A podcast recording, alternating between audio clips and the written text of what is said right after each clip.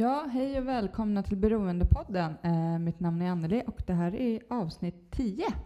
Eh, hoppas alla haft en bra sommar och eh, mm, att ni har fått njuta av det fina vädret. Det har ju blivit några veckors uppehåll sen sist jag släppte ett avsnitt. Eh, jag gick på semester, eh, lyckades eh, med konsten att bryta en fot i början på sommaren och lite sådär. Men så kan det gå.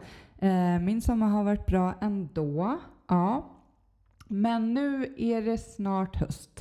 Eller ja, några veckor sommar kvar hoppas jag att det är. Men eh, nu tar vi nya tag och eh, förhoppningsvis så kommer jag eh, kunna släppa ett avsnitt i veckan eller varannan vecka så ofta som möjligt hoppas jag. Eh, men jag gör ju allt det här eh, ideellt. Så eh, det blir, eh, intervjuerna blir ju när, när man kan få till det och så. Man har ju ett eh, annat jobb också. Eh, vill man stötta mitt eh, projekt så kan man göra det genom att gå in och anmäla sig till Flatenloppet eh, som går den 17 september. 5,8 kilometer runt Flatensjön i Stockholm.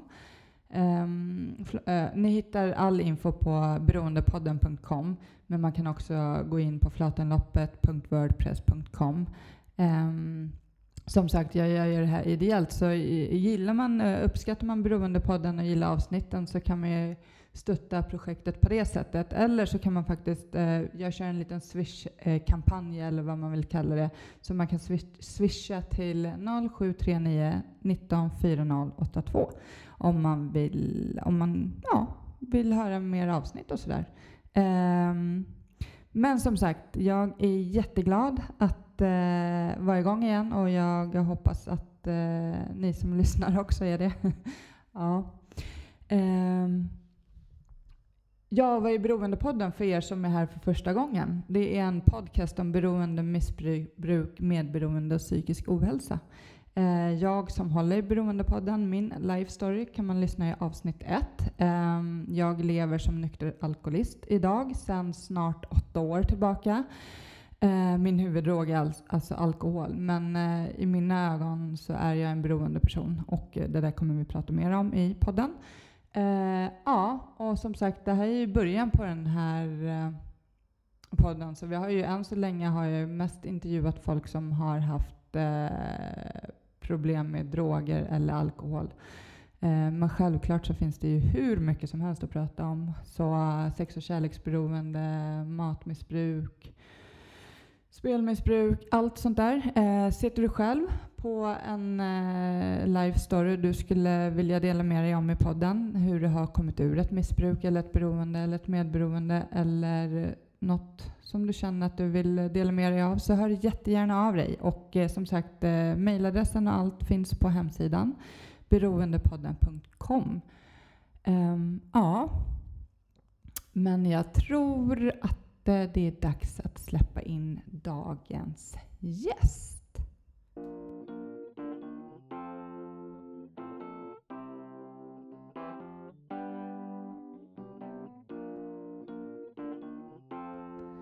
Ja, hej och välkommen Git Jonsson. Hej. Hej. Eh, ja, jag vill börja med att säga att jag är jätteglad och tacksam att du är här och vill dela med dig av eh, din historia om ditt liv, hur det var, vad som hände och hur, hur det nu är. Eh, tycker jag är jättefint. Kul att vara här, lite spännande. Ja. ja. eh, du har varit nykter och drogfri i 20 år i december. Ja. Det är typ evigheter. Ja, det är jättelänge. det är så länge så det är nästan skämmigt att säga ja. ibland. Ja. ja. Men det är som sagt ingen självklarhet att man klarar det och vara nykter och drogfri i 20 år. Så någonting rätt har du gjort. Du gjort, du gjort, gjort. Och det kommer vi komma till. Eh, din huvuddrog? Ja, eh, amfetamin. Och sen mm. de sista fem åren så blev det ganska mycket heroin. Och sen mm. har jag självklart kombinerat det med andra droger. Men, men två huvuddroger har jag haft. Mm. mm. Och ja, nej, jag är nyfiken på att höra hur det har sett ut. Hur, vart, vart ifrån kommer du? Hur gammal är du kan vi börja med? Får man fråga det? Du, man får kanske... fråga det. Jag fyller 56 i år. ja. Eh, och det innebär att jag eh, eh, var aktiv narkoman tills jag var 36. Ja. Jag fyller nämligen år i december och, och jag la av i december. Mm. Så, så eh, man får fråga hur gammal jag är. ja. Ja. Och vart, är, vart kommer du ifrån? Jag är från Skåne. Mm. Eh, född i Helsingborg. Sen flyttade vi, i åtta års ålder flyttade vi ner till Trelleborg. Mm. Och sen flyttade vi ut från Trelleborg, så där bodde jag på landet. Eh, Pappa som jobbade i stan och mamma som var hemma med två systrar. Mm. Så du har två systrar, en mor och en far? Jajamän. Det, det är familjen? Det är familjen. Mm. Ja. Eh, mamma är omgift, så det är inte min biologiska pappa. Men jag har alltid kallat honom för pappa och det har alltid varit pappa för mig. Mm. Eh, hela min uppväxt. Så, så det var väl okej. Ehm, jag eh, pratade lite innan vi skulle göra det här programmet och lite grann vem, vem var jag och hur såg min familj ut och var kommer jag ifrån. Och, och min bild av min uppväxt är att den har varit väldigt bra. Jag har haft goda förutsättningar, jag har gillat skolan, jag har haft lätt för mig. Jag har eh, egentligen inte haft några studieproblem, lätt för att lära, eh, plugga på, på proven på bussen på väg till skolan och lärde mig läsa när jag var fem och lärde mig räkna ganska tidigt. Så skolan har aldrig egentligen varit något problem. Mm. Mm. Ehm, när vi eh, flyttade ut på landet ifrån Trelleborg så, så fick jag det väl så som egentligen många tjejer drömmer om. Vi fick egen häst, mamma födde upp hundar, vi hade kaniner och katter och eh, mamma hemma på heltid och, och, och eh, jag fick välja, kommer jag ihåg, när vi flyttade ut. Vi flyttade ut i femte klass. Om jag ville byta skola eller om jag ville gå kvar i skolan inne i stan. Och då ville jag gå kvar i skolan inne i stan. Mm. Och då fick jag cykla. Mm. Så jag cyklade en mil på morgonen till skolan. Och sen cyklade jag en mil hem på eftermiddagarna. Ehm, sen blev det så ändå att jag bytte skolan i sjuan, för det föll sig naturligt. Min syster, stora syster hade bytt skola och, och, och, och jag började gå i en högstadieskola i en liten ort i Skåne. Mm. Ehm, Ja, och det låter ju som du har haft en väldigt mysig och- trevlig uppväxt på landet. Eh, Men vad, vad hände där i, när... Jag antar att det kanske var alkohol som var, var första kontakten med eh, den världen som du sen skulle hamna i. Mm.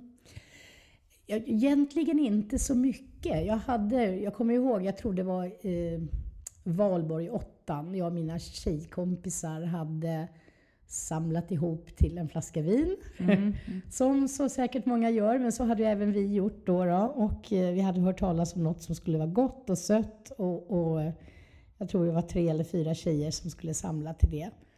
I samma veva så hade jag fått utegångsförbud för någonting. Jag kommer inte ihåg, vi fick inte det. Så jag kan inte komma ihåg att det var liksom någon straffgrej i mitt hem. Mm. Men av någon anledning så, hade jag, så skulle inte jag få gå ut på den här valborgsfesten.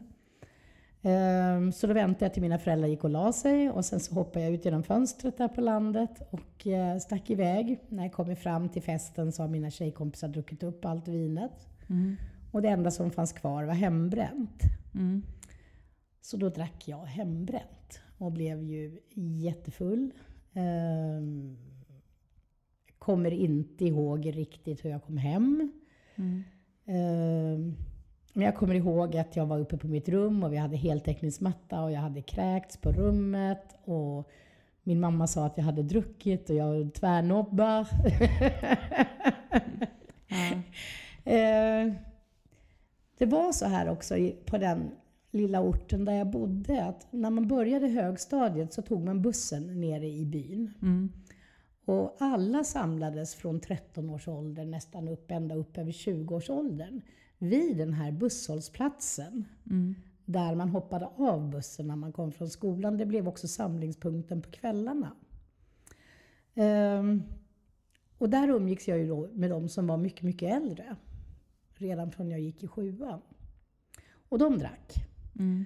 Eh, Jag vet några gånger de hade lätta motorcyklar, en del av dem. Och eh, jag vet att vi tjejer fick köra motorcykeln för killarna var så fulla. Mm.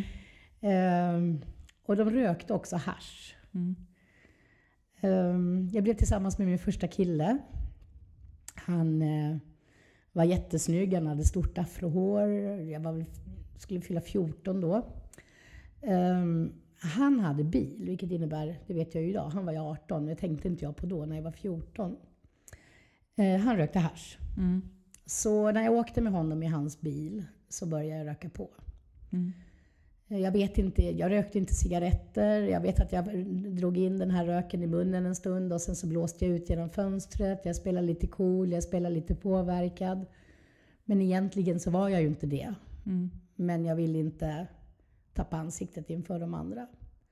Men sakta men säkert så började jag dra halsbloss. Självklart blev jag påverkad och så kom jag in i det. De tog också amfetamin ibland. Mm. Eh, De var väl långt ifrån de narkomaner som jag sen skulle lära känna. Men någon gång på helgen eller till midsommar eller sådär så tog de lite amfetamin. Eh, Så då tog jag amfetamin med dem en gång. Och det var väl också ganska roligt. Vi satt uppe hela natten. Det var en sommarnatt. Vi satt vid någon mölla och, och ja, vad heter det på svenska? Vad heter det på stockholmska?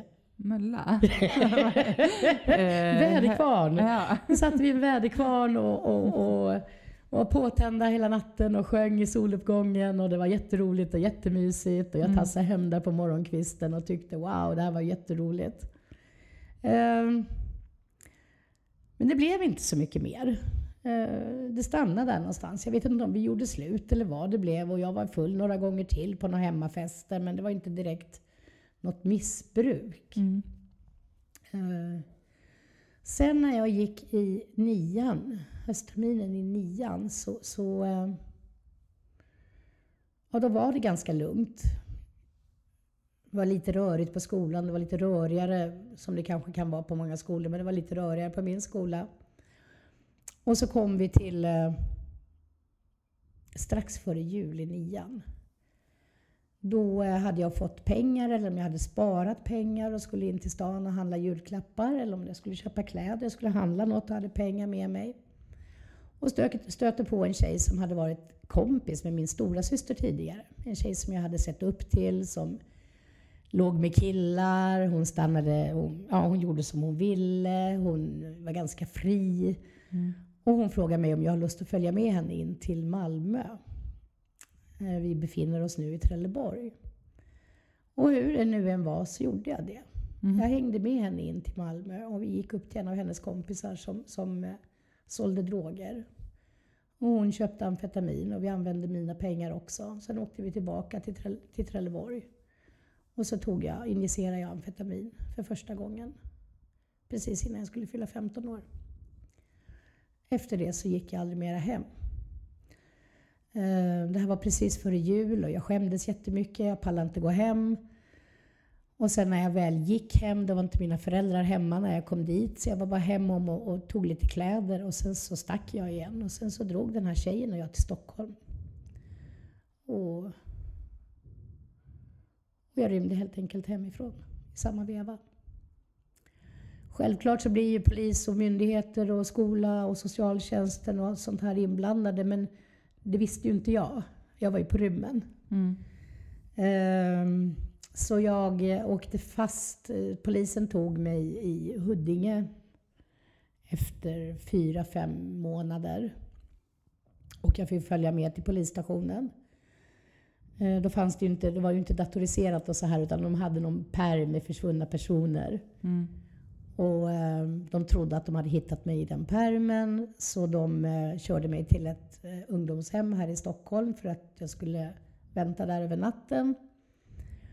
Morgonen efter när jag hade sovit klart så eh, gick jag ut och käkade frukost och sen så gick jag in och eh, öppnade fönstret och så hoppade jag ut från andra eller tredje våningen och så drog jag igen.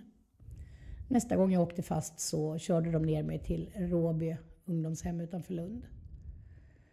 Ehm, där var jag på utredning Men jag rymde under utredningstiden så jag blev inskriven där när jag var 15 år. Sen blev jag utskriven därifrån när jag fyllde 20 år. Det är inte samma sak som att jag var där i fem år. Mm. Men jag var inskriven och omhändertagen i, i fem år på Råby. Eh, För mig var de åren egentligen bara en ständig flykt. Stannade upp ibland och stannade där ibland och gick lite grann i skolan. Det var inte drogfritt på stället. Um, Det var mest hasch som fanns där inne men det fanns alltid vägar att få in det. Och, um, hur låst avdelningen än var så tror jag inte en enda avdelning var helt drogfri. Men det är så som jag har upplevt det. Jag upplevde heller aldrig att det fanns en enda vuxen som jag fick kontakt med under mina fem år som jag var inskriven där. Utan jag lyckades manipulera mig, att alla tyckte att jag var så glad och så trevlig och baka bullar och laga mat och var delaktig och deltog i gympan. Och, ehm, så jag lyckades lura dem allihop. Eller så brydde de sig inte. Jag vet inte. Idag undrar jag om de brydde sig. Då Mm. tyckte jag att det var schysst att lura dem. Mm. Jag tänker så här. Att det gick från ena dagen till andra att du liksom tog, eh, ja, inte första gången, men när du verkligen fastnade för det. Och sen så rymde du och kände du liksom inte att det här, eh, alltså att, att du hade ett missbruk, att du ville sluta eller eh, att du ville tillbaka? Du, så med perspektiv på hur jag levde, som jag, jag har ju perspektiv på det idag, så vet jag att någonstans, eller direkt innanför mitt skal som jag byggde upp så fanns ju den här lilla tjejen som egentligen ville att mamma och pappa skulle komma och hämta hem mig. mm, Men, men, men det blev på något vis eh, så mycket skuld och skam. Jag vet att socialtjänsten hämtade mig en gång på Råby och skulle, tog hem mig till mina föräldrar och vi skulle bygga nät, göra nätverkskartor och vi skulle liksom mötas i någon form av samtal. mm, Och min mamma mådde jättedåligt och pappa sa åt den här SOS att, att hon fick gå därifrån. Och eftersom jag var placerad så tog hon med mig därifrån. mm, Så jag vet ett sånt försök som gjordes, men det är det enda jag vet. Sen, jag har ju ingen aning om... Jag har aldrig varit på ett SOS-möte på ett SOS-kontor. Jag har aldrig varit delaktig i någon planeringsmöte på, på, under alla mina fem år på Råby. Det är mycket som, som självklart hänger på att jag alltid var på rymmen eller tände av.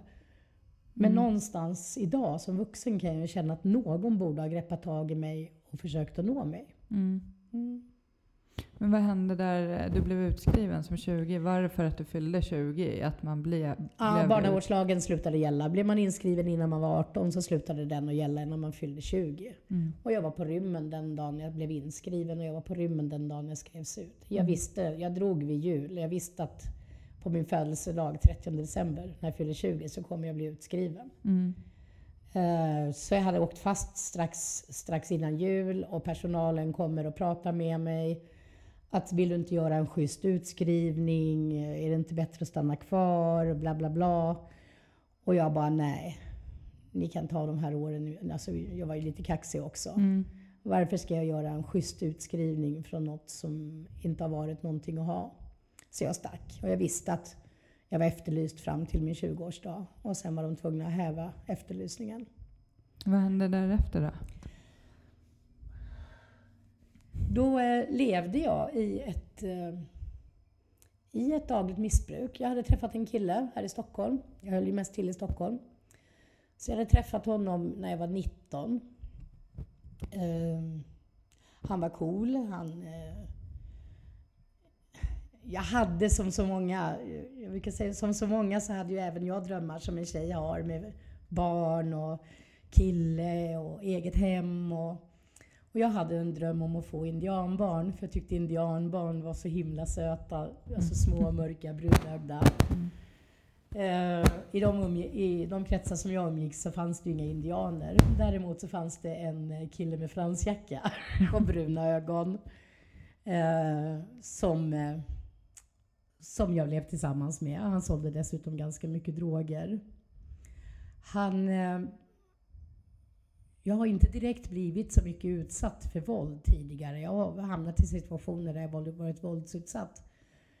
Men det här var första gången jag gick in i en relation där jag blev eh, misshandlad både fysiskt och psykiskt under en väldigt lång period.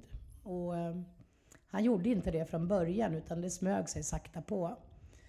Jag vet att jag fick en örfil första gången när vi hade varit tillsammans några månader. Och eh, jag vände och gick därifrån. Och han springer ikapp mig och faller på knä och bedyrar att han ber om ursäkt, att han inte visste vad som, vad som hände, vad som föll honom in. Och, och eh, att han älskar mig och snälla, snälla ta mig tillbaka. Och hur det nu än var så, så drog jag upp, han stod ju på knä framför mig, så jag drog upp honom och gav honom en kram och sa att jag älskar honom och att jag förlät honom.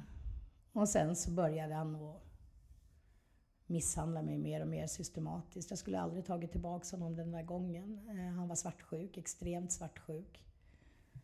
Och eh, som svartsjuka ofta är så är mycket inbillat. Det mesta är ju inbillat. Så han slog mig för saker han trodde att jag hade gjort. Han slog mig för saker han trodde att jag skulle göra. Han eh, körde väldigt mycket psykisk misshandel. Han talade om för mig varje dag hur ful jag var, hur tacksam jag skulle vara att han ville vara med mig, hur äcklig jag var. Uh, han klippte mitt hår så att det inte skulle, så som han ville att jag skulle vara klippt. Han uh, hade väldigt mycket makt och kontroll. Att han sen hade ganska mycket droger också, så det gjorde inte saken bättre.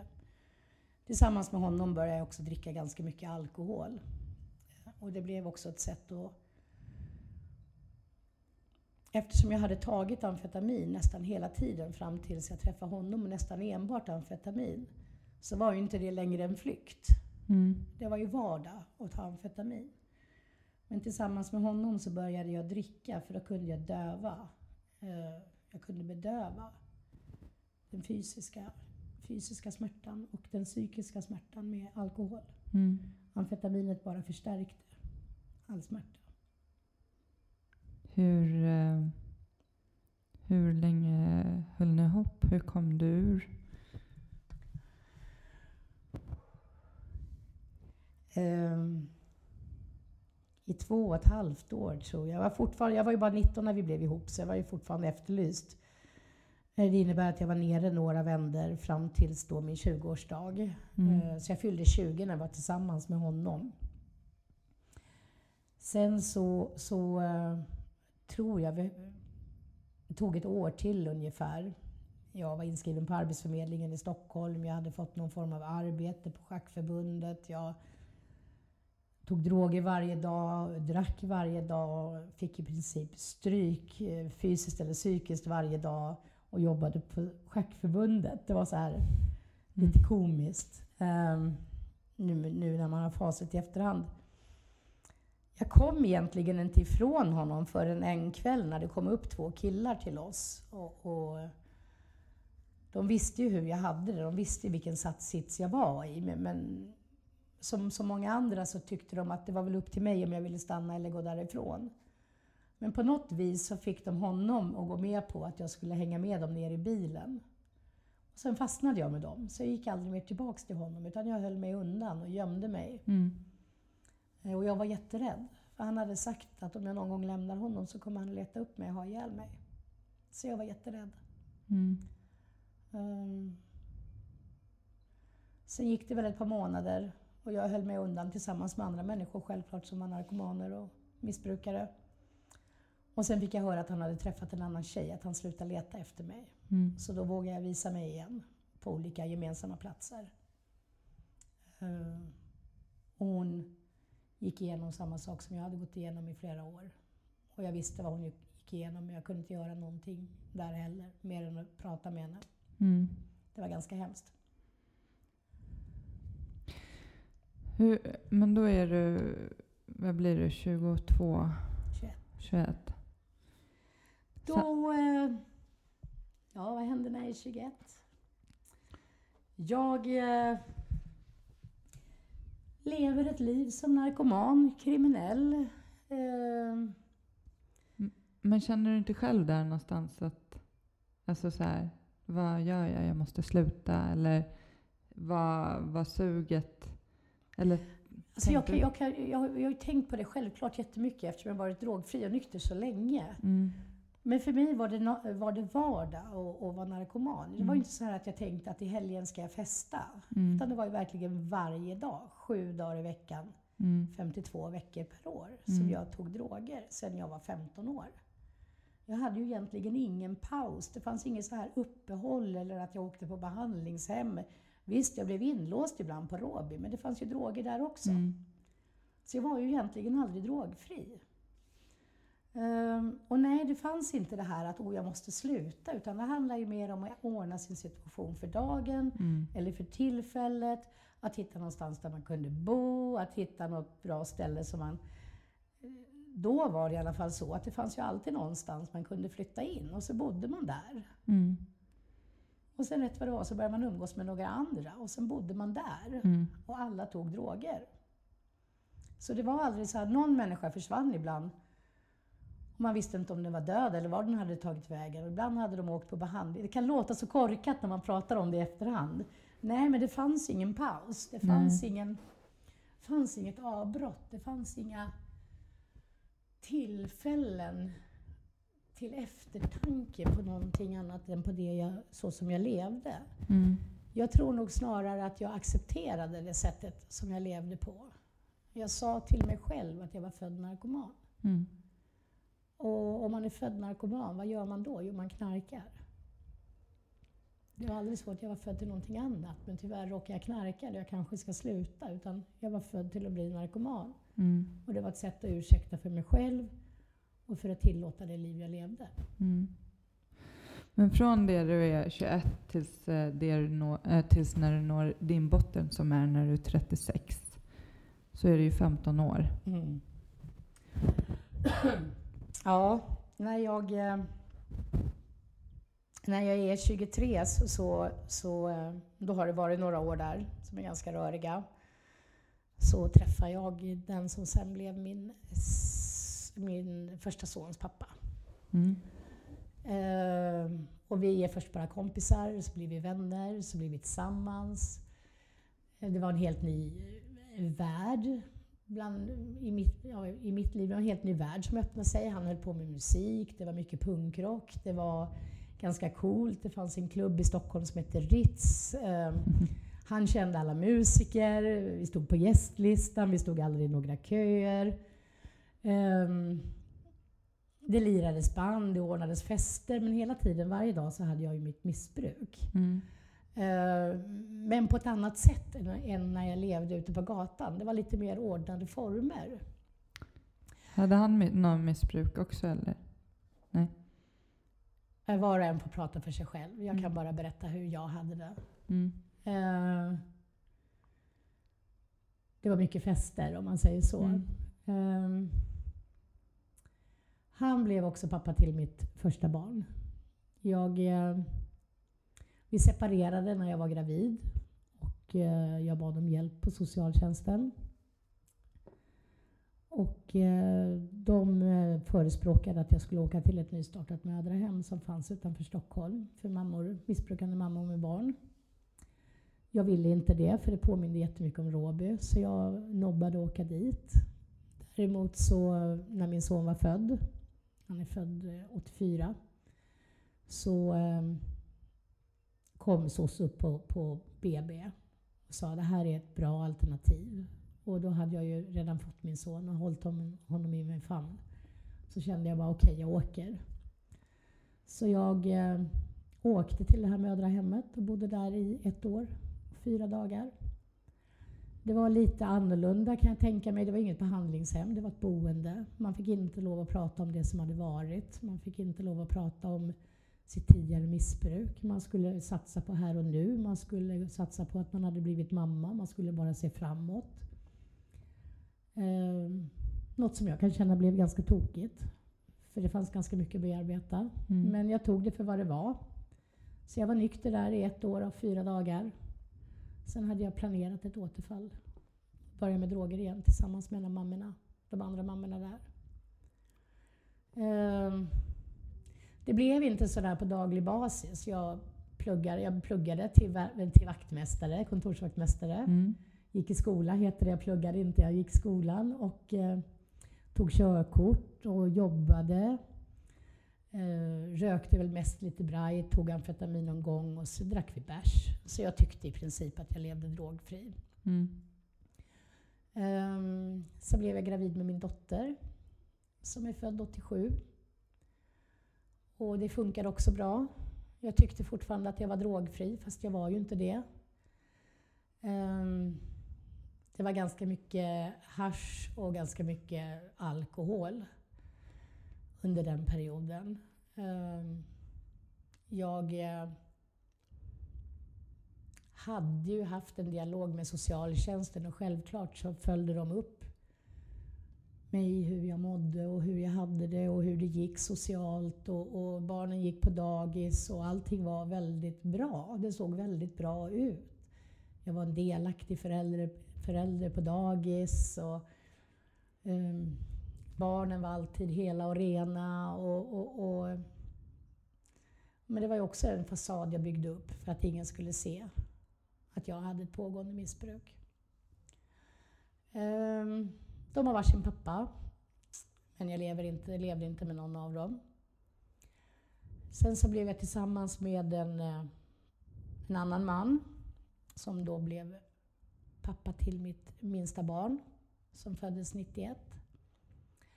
I den vevan med, med att jag var gravid med mitt tredje barn så, så var socialtjänsten inkopplad igen. Det hade kommit lite förfrågningar från förskolan och Eh, jag fick gå på lite samtal och eh, de bestämde att jag skulle åka på familjehem tillsammans med mina barn för att komma ifrån Stockholm. Eh, min son föddes 91, början på året. Och vi åkte iväg till Dalarna på familjehem, mina tre barn och jag. Och sen under tiden som vi är i Dalarna så, så byter jag lägenhet i Stockholm. För jag hade en jättestor fyra och jag skulle byta ner mig till en trea. Eh, för att den var jättedyr. Och eh, när jag kommer ner till Stockholm den första maj för att byta lägenhet tillsammans med mina tre barn så lämnar jag alla tre barnen till sina pappor. Och eh, morgonen efter så kommer polisen till min nya lägenhet. Då har mitt minsta barn dött hemma hos sin pappa. I plötslig spädbarnsdöd. Och, eh,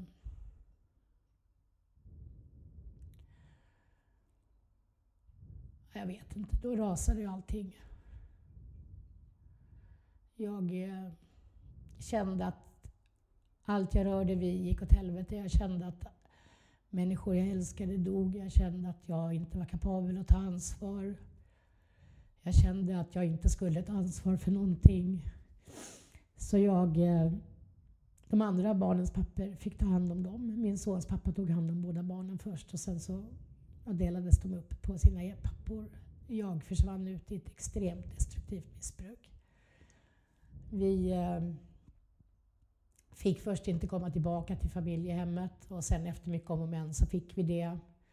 Men vi var bara där, eller jag var bara där fram tills begravningen den 28 maj.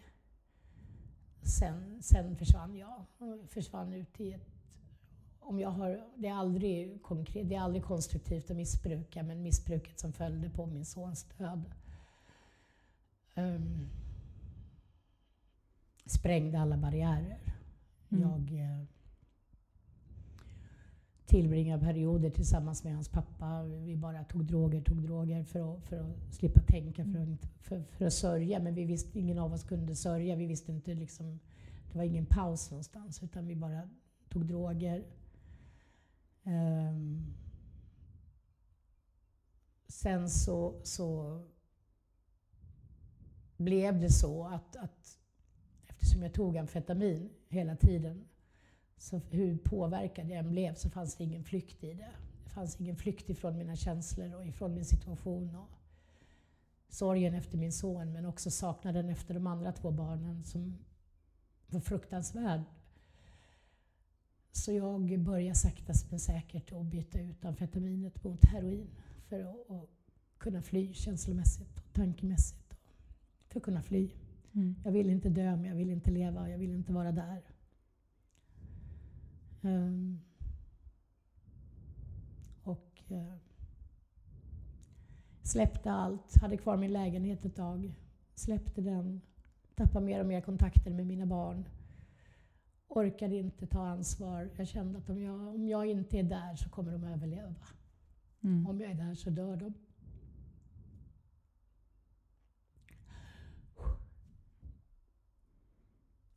Ja, alltså. Jag, vet, jag blir helt tårögd här själv. Eh, vad gör man när ens barn... Ja, jag kan inte ens sätta mig in i den situationen. Och, men jag kan... Den flykten. Att Ja, det var ju det. Det tar var den totala flykten. Att, att kunna liksom bara sitta på en stol rakt upp och ner. Eller kunna sitta i, det spelar ingen roll om jag inte hade någonstans att bo. Det spelar ingen roll om jag inte hade någon relation. Det spelar ingen roll om jag inte hade mina barn. Mm. För flykten i heroinet är så pass stark. Eh, sen självklart blir man abstinent. Jag blev sjuk när jag inte hade heroin. Jag försökte att inte gå så djupt ner i heroinet för jag visste vilket gift det var.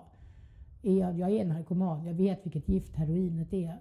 Mm. Eh, Jag vet att det är en dödlig drog. Jag ville inte dö, jag ville leva, men jag orkade inte leva. Eh, Så eh, jag försökte så gott hålla näsan över vattenytan. Mm. Att ha någon form av... Jag hälsade på mina barn ibland. Jag försökte hälsa på dem när de fyllde år. Jag försökte hälsa på dem till jul. Jag,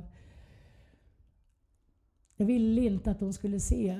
Jag ville inte, jag orkade, jag kunde inte. Och jag vet ju idag att det är ju egentligen bara kanske en missbrukares ursäkt för att få knarka mera. Men jag var så jäkla rädd för att de skulle dö om de var i min omsorg eller om jag var nära dem. Um, han som jag är uppvuxen med som pappa, han, han eh, dog i samma veva som jag begravde min son i en eh, tågolycka. Ehm, så jag åkte ner till min familj och eh, begravde honom. Jag hade ju träffat min mamma några gånger. Jag har självklart träffat min släkt några gånger under alla de här åren. Mm. Men aldrig så att vi liksom har byggt någon relation eller pratat om det som har varit. Eller, Ehm, Så jag åkte ner på begravningen strax före midsommar. Jag begravde min son 28 maj. Det här var strax före midsommar som vi begravde min pappa. Och det enda jag såg var min sons kista. Jag såg ens en gång inte att det var min pappas kista.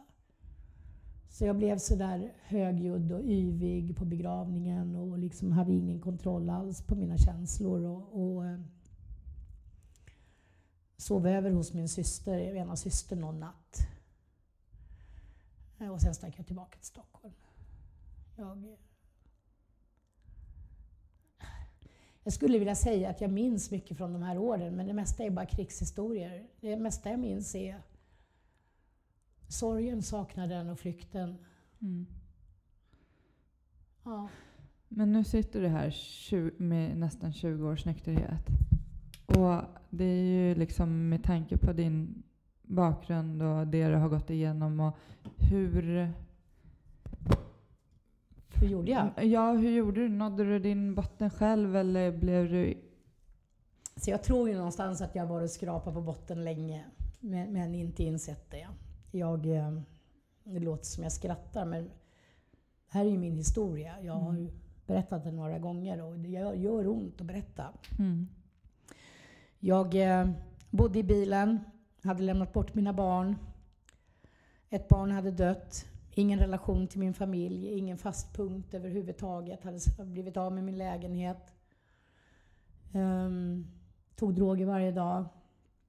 Och blev dömd till eh, uh, fem års skyddstillsyn med prövotid efter tre år. Och uh, efter många turer med liten efterlysning från frivården och sådana här saker så fick jag träffa hon som blev min övervakare på frivården. Och jag går upp till henne en dag, sådär. Lätt manipul manipulativ, lite så här fräsch som jag tyckte då, för jag skulle gå upp och träffa någon på frivården. Det var helt nytt för mig. Och, eh, det är vinter, det är så här mörk eh, hösteftermiddag, eller ja, höst-vinter eftermiddag. Hon har tänt något ljus, det ligger pepparkakor där. Och jag drar min life story med alla tragedier, lite rövarhistorier, lite krigshistorier, mycket känslor fråntagna barn. Allt, allt drog jag för henne där. Och så sitter hon tyst en stund så säger hon ja, Det verkar som om du har haft det lite jobbigt. Mm. Och jag bara tittade på henne och tänkte Va? Hon har inte liksom brutit ihop, hon har inte börjat gråta. Hon har liksom inte... Hon gick liksom, ja, det verkar som om du har haft det lite jobbigt. Um, där väcktes en, en, uh, en, kanske inte där, men hon blev min trygga punkt. Mm. Jag gick upp till, jag träffade henne ungefär en gång i veckan så som jag minns det. Det kan vara annorlunda, men så som jag minns det.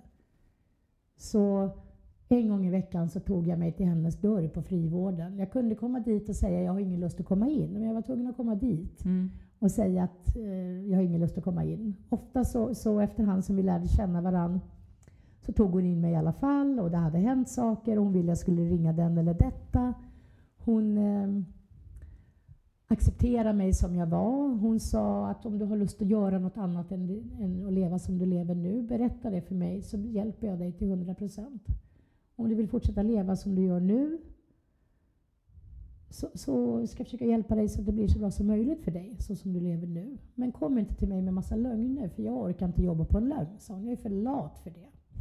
Och det känns ju ganska schysst. Mm. Efter något år så la jag in mig på, eh, på någon eh, avgiftning. Jag vet inte varför. Det var mest att man skulle göra det. Man skulle, det var lite inne då och lägga in sig på avgiftning. Det var också någon ny lag som hade trätt i kraft, jag tror 95. Att om du, om du lämnade tre positiva urinprov på, på raken, om du blev gripen av polisen, så kunde de eh, sätta LVM på dig. Jag tror, jag tror det var 95 som LVM-lagen kom. Um, kan ha varit något år tidigare, jag har inte riktigt grepp om den tiden. Mm. Så jag la in mig på avgiftningen. Och det blev inget bra. Jag försökte dra igång något jidder med personalen där efter tre dagar och de bara öppnade dörren och sa du behöver inte vara här, sa de till mig. Så jag gick ut igen. Men där såg jag en film om ett ställe i Italien som heter San Patriano. Mm. Eh, det var ett samhälle som är helt uppbyggt av narkomaner, före detta narkomaner. Du kommer dit, gör utgift, eh, avgiftning, du kan stanna kvar, du kan utbilda dig. Du kan eh, börja jobba med hästar eller konservera konst eller ja, man kan stanna i organisationen. Man flyttar liksom ner i organisationen. Mm. Ehm, så jag gick ut ifrån avgiftningen och så gick jag upp till henne och sa att jag har hittat ett ställe i Italien. Du sa att jag skulle berätta vad jag ville göra om jag vill ändra mitt liv. Och jag vill åka till Italien.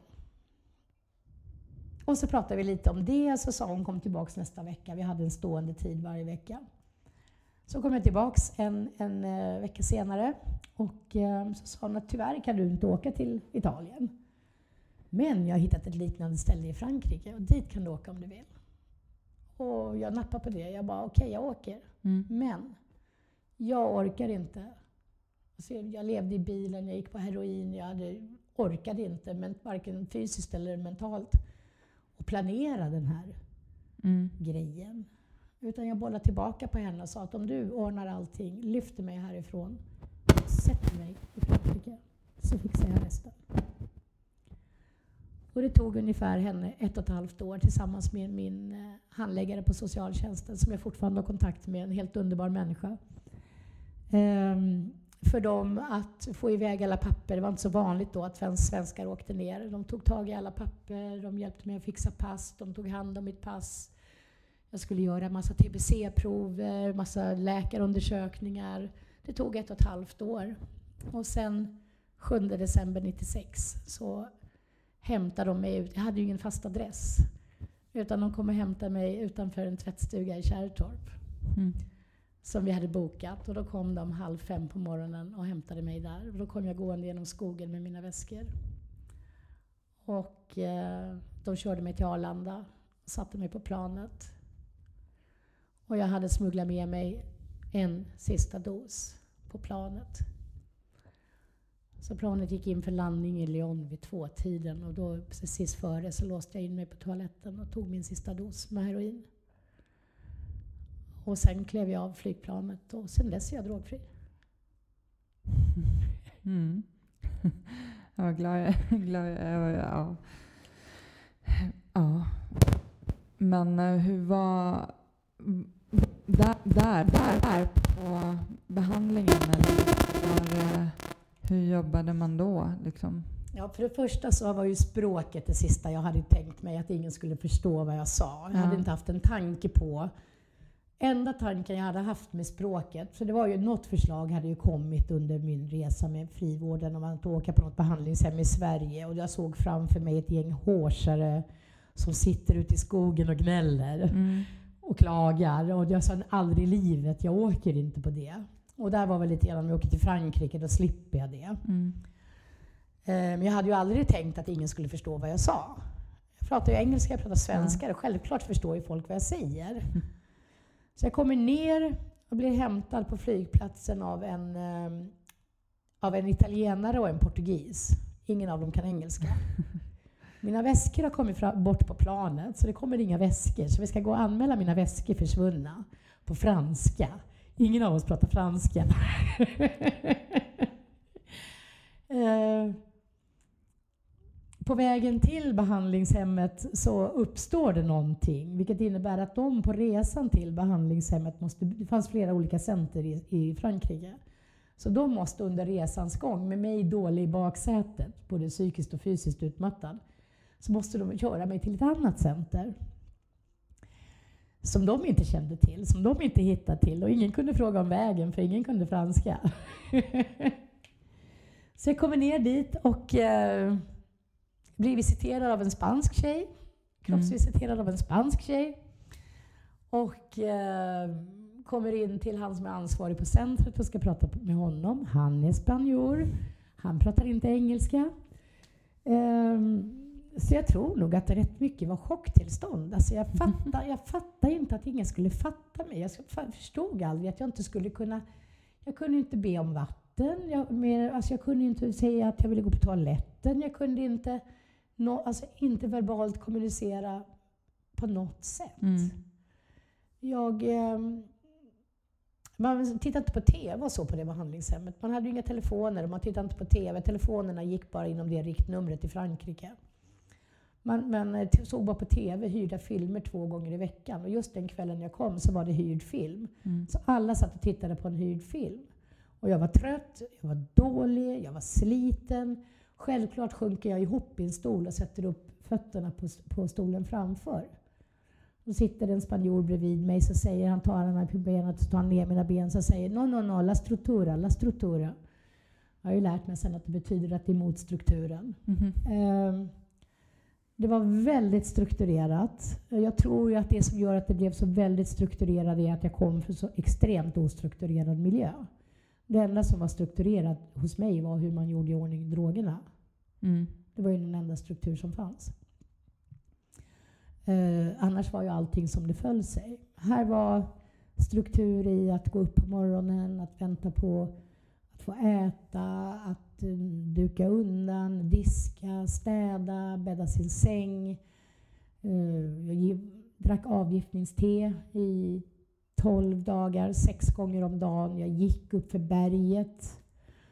Ehm, första, första tiden, i i alla fall på det centret, så tog man hand om djuren som låg längre ner på bergssidan. Så varje morgon så måste jag ta på mig kläder som jag inte hade några egna utan fick låna där och gå ner för det här berget och mocka skit i de här grisarna och korna. Ta mig upp för berget igen flera gånger om dagen för att äta lunch och dricka te. Så det var fysisk och psykisk utmattning. Mm. Eh, sakta men säkert så lärde jag mig. Jag är hungrig, var i toaletten, jag vill ha en cigarett, ska vi röka? Kom, vi går. De här små basic-orden. Och eh, sakta men säkert så började jag landa. Jag hade, var inte i, i abstinens längre. Började kommunicera. Det fanns en tjej från Schweiz som pratade lite engelska när hon behagade. Hon ville inte alltid. Eh, så hon började översätta lite grann vad folk sa och sådär. Och, eh, jag stannade, jag hade tänkt att stanna, åka ner. Jag vet inte hur länge jag hade tänkt att stanna, men, men eh, hur det nu än var så fann jag mig väldigt väl till rätta och jag stannade där nere i tre år. Mm. Eh, hade min första kärleksrelation med en kille där nere. Och den höll efter att jag flyttade hem tillsammans med en portugisisk kille. Vi hängde ihop ett och ett halvt år efter jag hade flyttat hem. Eh, men sen, han ville att jag skulle flytta ner och jag tyckte han kunde flytta till Sverige. Mm. Så det blev lång distans och det höll ju inte i längden. Jättemycket struktur, utveckling, lärde mig prata språk, jag lärde mig hantera datorn. hade ju liksom börjat komma mer och mer, man datoriserade allting. Så jag lärde mig att översätta från skrift, eh, italienska, franska och spanska. Och sen så skrev jag det på engelska för att det skulle skickas hem till socialtjänsten här i Sverige för olika svenskar som var placerade. Um, jag hade en period när jag eh, var jättesjuk. Jag blev jättesjuk där nere. Mina lungor la av. Så jag var inlagd två gånger akut på sjukhus, en vecka varje gång. Så jag fick ta det lite lugnare. Då började jag sy. Och då hade de ett center i Frankrike där de hade en sömmerska som hade stor ateljé. Mm. Så då sydde vi dekorationer, alltså överkast och lak, vad heter det, gardiner och kuddar och grejer till ett helt hotell som de hade uppe i bergen. Så fick jag hänga med upp och sätta upp allt det på hela hotellet. Det hände massa roliga grejer. Alltså det är tre år är lång tid. Mm. Eh, jag var också hemma två vänder och jag träffade barnen båda gångerna. Hade börjat ha brevkontakt med barnen. Eh, jag var hemma i Sverige en vecka. Bodde på, på kontoret i Sverige, eller här, ja, i Sverige. Organisationens kontor i Sverige. Och eh, då kom barnen och sov över och det var jättefint. Sen så bestämde jag att det var dags att flytta hem till Sverige. Så jag flyttade hem den 2 januari år 2000 till Utsluss i Stockholm. Mm. Ja, men. Eh, det var väldigt ensamt att komma hem. Jag eh, hade ju egentligen inte känt någon som inte var missbrukare när jag åkte. Och jag kände ju fortfarande ingen när jag kom hem. Och hade ingenstans att gå, hade ingen att umgås med, hade ingenstans, ingenting att göra. Um, så jag måste dricka lite vatten. Ja. Uh, under tiden som jag var utomlands så hade det bildats en organisation som hette KRIS. Mm. Och uh, de hade något möte nere på där jag bodde. Vad står KRIS för? Det är... Kriminellas revansch i samhället. Um, så jag började jobba i ett projekt ute i Rinkeby så skulle vi ha en medarbetare från KRIS och så skulle vi ha medarbetare från en annan organisation och bygga upp, eh, bygga upp en verksamhet ute i Rinkeby för föräldrar. Inte direkt till de unga som, som det gick tokigt för, utan för deras föräldrar. Eftersom vi täckte ganska många språk Mm. så kände jag att vi skulle kunna möta dem. Det gick inget vidare och jag blev mer och mer engagerad i KRIS. De hade en förebyggande ungdomsverksamhet som jag eh, började jobba i med olika påverkansprogram och ungdomsprogram och var även ute och föreläste jättemycket på skolor och drevs in, alltså gled in i, i den organisationens liv mer och mer. Och, eh, vi hade väldigt kul, vi gjorde väldigt mycket. Vi, det som, allt som var roligt blev ett jobb. Jag fick en OSA-anställning och sen fick jag ett lönebidrag och eh, jobbade kvar på KRIS i sju år. Eh, jag fick bättre och bättre relation med, med mina barn. Mm. Och eh, min dotter flyttade hem till mig efter ett eller två år. Jag är inte helt hundra där. Jag har inte tänkt igenom det här riktigt. Mm. Ehm, för att hon ville. Och, och jag ville ju naturligtvis också, men om hon hade mått bättre där hon bodde så hade hon fått stanna. Det var en sån här sak som jag hade sagt till mig själv under alla åren, att jag ska inte vara en sån mamma som kommer och river och sliter i mina barn. Mm. För jag har sett så många barn i missbruket som har fått haft, åka fram och tillbaka mellan föräldrar och placeringar. Och jag kände, kände att om mina barn har det bra så får de stanna där de är. Och min dotter hade det inte dåligt, men hon ville komma hem. Mm. Så hon flyttade hem. Ehm, Jag jobbade kvar på KRIS och blev erbjuden en utbildning under tiden som jag jobbade där. Så jag utbildade mig till alkohol och drogterapeut när jag hade varit nykter i, varit hemma i Sverige några år. Ehm, Tillsammans med dem på KRIS, de flesta som var med i KRIS på den tiden, 95 procent, var delaktiga i tolvstegsgemenskap. Mm. Eh, och jag var ju inte det. Jag kom ju hem med tre års nykterhet och tyckte att livet funkar ganska bra. Men hur det nu än var, så om, om det umgänget som jag fick på föreningen, där innefattade det möten. Våra arbetsmöten lades så att de synkade med de tolvstegsgemenskaper som folk gick på. Mm. Så antingen kunde jag välja att sitta kvar på kontoret och vänta, att vänta utanför tolvstegsmötet eller hänga med in. Så jag Mm. började hänga med in. Och tyckte att det här var ju jättebra för de som behövde. Men jag hade ju gått en annan väg och jag mådde ju så bra och jag Mm. hade det ju så bra. Tills jag började fatta att det handlar ju inte bara om att vara nykter och drogfri utan någonstans, någonstans i bakhuvudet så visste jag, jag har vet att jag har tänkt den tanken när jag åkte på behandling. Att jag ska stanna borta långt och länge och göra som de säger men en dag så måste jag börja jobba mer med mig själv. Mm. Så när jag hade gått på, på möten i, i några år så kom självklart frågan om stegen. Mm. Eh, Egentligen så började den väckas mer och mer efter att jag fick förfrågningar om jag kunde hjälpa någon att jobba i tolvstegsprogrammet. Och jag sa nej, jag har lång nykterhet och jag mår jättebra om jag hade gjort stegen. Mm. Eh, så sen så började jag... Jag träffade en kvinna utanför ett möte och frågade om hon ville hjälpa mig. Och förväntade mig ett nej. Hon sa ja. Och tillsammans med henne så, så gjorde jag stegen och kände hur mycket av mitt gamla som jag fick. Eh, jag hade nog bearbetat mycket jag har, eftersom jag hade så lång drogfrihet. Och Man, självklart bearbetar man saker med tidens gång, med känslor och tankar och handlingar. Men jag behövde få tänka på det, sätta det på pränt och berätta det för någon annan. Mm. Så att inte allting satt kvar hos mig. Ehm, Ja, och då började du jobba med dig själv. Och när är det här? Det är det här är nog år 2005. mm. Så det är fortfarande 11 år sedan. ja. Och vi, vi satt och pratade lite innan eh, vi satte igång inspelningen om det här med att, att vara nykter. Att det är liksom är en, for, en resa som fortsätter hela tiden. Att man, man jobbar ju med, man kan ju inte sluta Nej. jobba med sig själv. Eller kan kan man ju, men Som tur är så, så slutar i alla fall aldrig jag och, och, och jobba med mig själv. Vad som, vad som är skönt, jag vet att jag fick göra, eh, bland annat pratade vi om rädsla när jag gjorde stegen. Mm. Ehm, och, och jag hade inte skrivit droger eller återfall som en rädsla. nej. Och hon som hjälpte mig, hon frågade om jag inte var rädd för det. Och sa jag, nej jag är inte rädd för det, för om jag kliver tillbaka så vet jag vad jag väljer. Mm. Jag är mer rädd för vad som kommer om jag fortsätter vara nykter och drogfri. För det har jag ingen aning om. Väljer jag att gå tillbaka till drogerna, då vet jag vad jag väljer. Så jag Mm. var inte rädd. Och jag, är,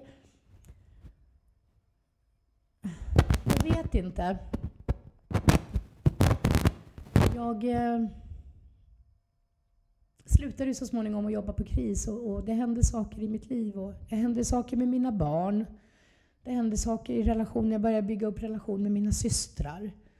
Och, och mycket skuld och skam och ångest och, och rädslor och sorg. Min mamma gick bort precis efter jag hade flyttat hem till Sverige. Det fick jag bara ett brev om, jag visste inte det. Ehm, Och vad som hela tiden är skönt är att jag behöver inte kliva tillbaks till alkohol eller droger för att hantera livet idag. Mm. Det gör jätteont ibland och jag är jätteledsen. Alltså jag är så där ledsen så att jag nästan går sönder. Mm. Jag har en tendens att isolera mig. Ehm. ja, jag har mycket ångest ibland. Mm. Eh, och, och, och, och så länge, jag, blev ju, jag bytte ju där de första åren när jag kom till Sverige, så bytte jag ut mycket mot att jag arbetade. Allting jag rörde vid blev jobb. Allting jag tog i var roligt. Mm.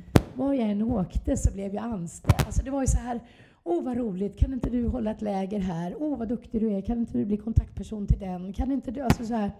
Och jag kände mig duktig och jag var bra. Och, och jag fanns till hands, men jag glömde bort mig själv. Mm. Så jag blev nästan, om man kan säga, en, jag kickar på arbete, jag kickar på att vara tillgänglig, jag kickar på beröm. Jag, och det var till och med sådär till slut, jag hade fått så mycket beröm så jag kände att jag orkar inte med mer beröm. Mm. Men det var ändå så här att jag ändå ville ha lite mer beröm. Så det var liksom det som nästan var min, inte min drog, men min, driv. min drivkraft. Mm. Och jag var ju jätteduktig, jag hade gjort ett jättebra jobb. Mm. Men, men, men, men, jag behövde också få prata om det som rörde sig inuti. Mm. Skulden med gentemot mina barn, att jag har lämnat bort dem. Skammen för att jag har varit en missbrukande mamma. Sorgen efter ett barn som har dött. Sorgen efter våra försvunna år. Mm. Eh, saknaden efter min, min familj. Alltså allt det här som kom när allting började lägga sig. När, när, när det har gått ganska många år i drogfriheten. Då kom för det var så roligt i början. Allting var så roligt. Först skulle jag lära mig nytt språk, ny struktur, nya regler, landa i det, utvecklas i det. Jag kom hem. Nya människor, nya möjligheter, bygga relationer, allt det här. Och sen så rätt vad det var så var det ju som att jag bara ramlade rakt... Så sa det bara stopp. Mm. Och så ramlade jag rakt ner i ett stort jävla hål. Mm. Uh, jag vet att det kallas för att man blir utbränd eller det har så väldigt många namn. Men, men för mig så drogs mattan bara undan. Mm. Um, det hade hänt massa saker på jobbet som jag jobbade på. Och i samband med det så kunde jag ju inte ha... Jag kunde inte vara av med min huvudinkomst för den hörde ihop med mina andra inkomster. Som jag inte jobbade på det ena stället kunde jag heller... Det blev så rörigt. Allting blev väldigt, väldigt rörigt. Jag... eh, hade inte längre någon kontroll. Jag hade inte förmåga att släppa någon kontroll. Utan jag tappade all kontroll. Kan du förstå skillnaden? Med att tappa kontrollen eller släppa kontrollen. Jag hade inte kontroll på någonting. Jag var mm. så tillgänglig för andra människor och andra människors behov. Så att jag låg med, jag hade telefonen på 24 timmar om dygnet bredvid huvudkudden. Fall någon mådde dåligt mm. så måste jag svara. Mm. Jag eh, bodde mer eller mindre på de olika arbetsplatserna jag hade. Eh, utan betalning, frivilligt. Mm. Så att jag skulle kunna vara uppe och ta frukosten klockan sex på, på en stor bröllopsmiddag eller på en kurs eller en konferens. Eller att jag skulle kunna eh, jobba till fyra en natt när det var bröllop. Eller att jag skulle kunna hänga med på den resan, på den föreläsningen. Jag lärde mig ju aldrig att även jag har rätt att sätta gränser. Att även jag har rätt att ta lunch. Att även, mm alltså jag visst hade inte någonting av det här i mig. Utan jag ville ju bara vara duktig och få vara bra och få duga och få vara med. Och jag gick sönder. Det tog tio år, men jag gick sönder. Tio år i nykterheten. Jag tänker just så här, som beroende människa eh, så gör man ju gärna saker väldigt mycket. Lagom är ju inte riktigt våran grej. Och det är väl där det blev väldigt mycket av att finnas och hjälpa andra. Som ja. Och köra på tills man når sin botten kanske även i det. Ja, jag gjorde det. Jag ja. nådde min botten. Jag, eh, plus att jag hade ju ingenstans att vända mig för den botten finns ju inte. Mm. Så. Men hur ser det ut nu då? Nu är det bra, ser du. Ja. ja, tiden går också här. Ja, ja men alltså det är ändå viktigt för att, för att just det här att, att bli nykter Eh, alltså livet är ju fortfarande ja. livet ja. och saker händer. Och vi, det vi förhoppningsvis lär oss på den här resan är att eh, ta oss igenom de här sakerna mm. utan att behöva använda, som är vår naturliga ja. grej, att fly in i en drog. Liksom. Men eh, ja, livet är livet. Jag kan säga att när jag tog i mig igenom det här eh, det mentala raset i nykterheten mm. så, så, fick jag ju sakta men säkert börja bygga eh, delar av den git som finns idag. Mm. Eh, jag började gå hem, när jag började jobba igen, så började jag gå hem från jobbet. Mm. Eh, jätteviktigt. Mm. Inte vara tillgänglig för andra människor dygnet runt, mer än för de som stod mig riktigt nära. Mm. Jag eh,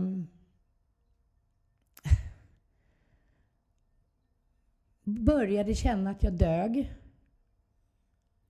Och det var viktigt för mig. Jag duger. Mm. Att inte bara säga jag duger som jag är, för då är ju frågan hur är jag? Utan bara jag duger, punkt. Mm. Och jag hörde faktiskt en killes på ett möte, jag använder den meningen ibland. Han stod lite sådär smått, eh, eh, jättehärlig kille, kärleksfull. Så står han i dörröppningen till, tror det var till något möte, och så lutar han sig lite lätt så säger han att ja, här står jag och duger. Och den där har jag verkligen tagit med mig. För här sitter jag och duger. Mm. Hur ska det här bli? Hur ska det här gå? Idag har jag inga problem med att, att be om hjälp. Det kan ta ett tag, men jag ber om hjälp om jag känner att jag hamnar i situationer som är ohållbara. Känslomässigt eller arbetsmässigt eller ja, både själsligt och kroppsligt. Jag Mm. har em, en fibromyalgi som har spökat i några år. Ibland fastnar jag i mina smärtor. Nu har jag bett om hjälp, vilket innebär att jag får hjälp. Jag får ju inte hjälp om jag inte ber om Mm. det. Ehm, jag har blivit mormor Mm. för två och ett halvt år sedan till en helt underbar liten tjej. Och jag har fått vara med henne från dag ett. Jag har blivit farmor till två tvillingtjejer för tre månader sedan. Och jag har fått vara med i princip från dag ett. Jag blir ombedd att vara delaktig i mina barns liv. Mm. Jag blir ombedd att vara delaktig i mina syskons liv. Ehm, tyvärr bor de i Skåne så vi ses inte lika mycket som vi skulle kunna. Ehm, men, men, men jag känner att jag vågar och orkar ibland säga nej. För att ta hand om mig själv.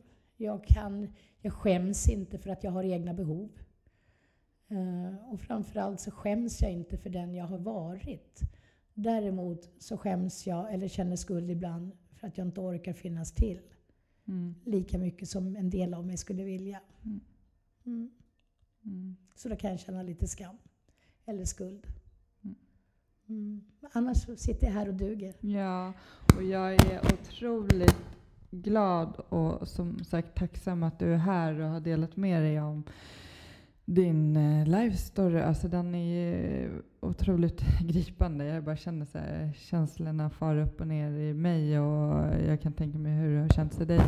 Um, och jag har ju känt dig i några år och du är en inspiration och glädje, alltså gittkram, den är känd liksom. Får man en kram av dig, det är som att få en kram av kärleken. Alltså det är enormt. Tack.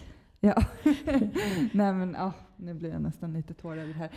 Ehm, ja, jag, det finns jättemycket jag skulle kunna säga om dig. Du är en underbar människa och jag är jätteglad att du är här. Men eh, är det något sista du vill säga innan vi avslutar dagen? Ja, det finns mycket att säga. Jag har haft 23 år i missbruk och 20 år nykter. Mm. Alltså, det finns så mycket man skulle kunna berätta. Mycket rövarhistorier. Men mycket i mina känslor, sorg, alltså att droga på känslor. Och det blir att söka flykt Mm. eh, är så farligt. Att inte våga stanna upp och be om hjälp, utan söka flykt. Mm. Och livet bara försvinner så fort förbi. Och rätt vad det är så är man gammal. Och jag vill också säga till dig att du är en stor förebild. Det du gör och det du har tagit dig igenom. Bara beundrar dig och står bredvid och tittar på. Det är så härligt. Ja. Vi är många som, ja vad ska man säga, som har våra historier och tagit oss igenom och förhoppningsvis så kan ju våra historier hjälpa andra. Ja. Och som sagt om ni lyssnar och eh, ja, har frågor så mejla mig. Och vill man ha kontakt med Git så mejla mig så för jag den kontakten vidare via mejl. Mm. Tack för att du fick komma. Tack för att du kom. Tack.